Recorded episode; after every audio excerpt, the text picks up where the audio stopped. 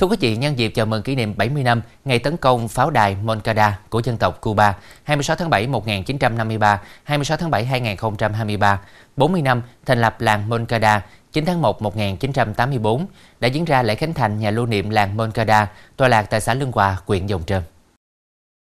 Đồng chí Nguyễn Thị Kim Ngân, nguyên Ủy viên Bộ Chính trị, nguyên Chủ tịch Quốc hội nước Cộng hòa xã hội chủ nghĩa Việt Nam, nguyên Chủ tịch Hội hữu nghị Việt Nam Cuba,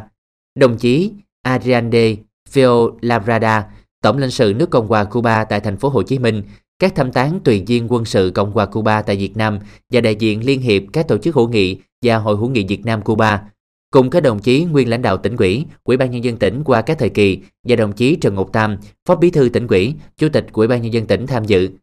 Nhằm thắt chặt thêm tình đoàn kết với Cuba, đồng thời giáo dục cho thế hệ trẻ duy trì mối quan hệ hữu nghị tốt đẹp này, Vừa qua, Ủy ban nhân dân huyện Dòng Trơm tham mưu với ban thường vụ huyện ủy cho chủ trương xây dựng nhà lưu niệm làng Moncada tại ấp Phong Điền, xã Lương Hòa.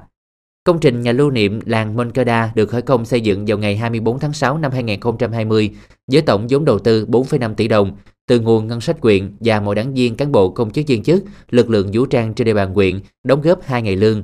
với tổng số tiền 1,2 tỷ đồng. Công trình được đầu tư xây dựng nhằm lưu giữ và giới thiệu những tư liệu hình ảnh hiện vật về mối quan hệ nghĩa tình của hai nước Việt Nam Cuba nói chung và làng Moncada với làng Bến Tre nói riêng.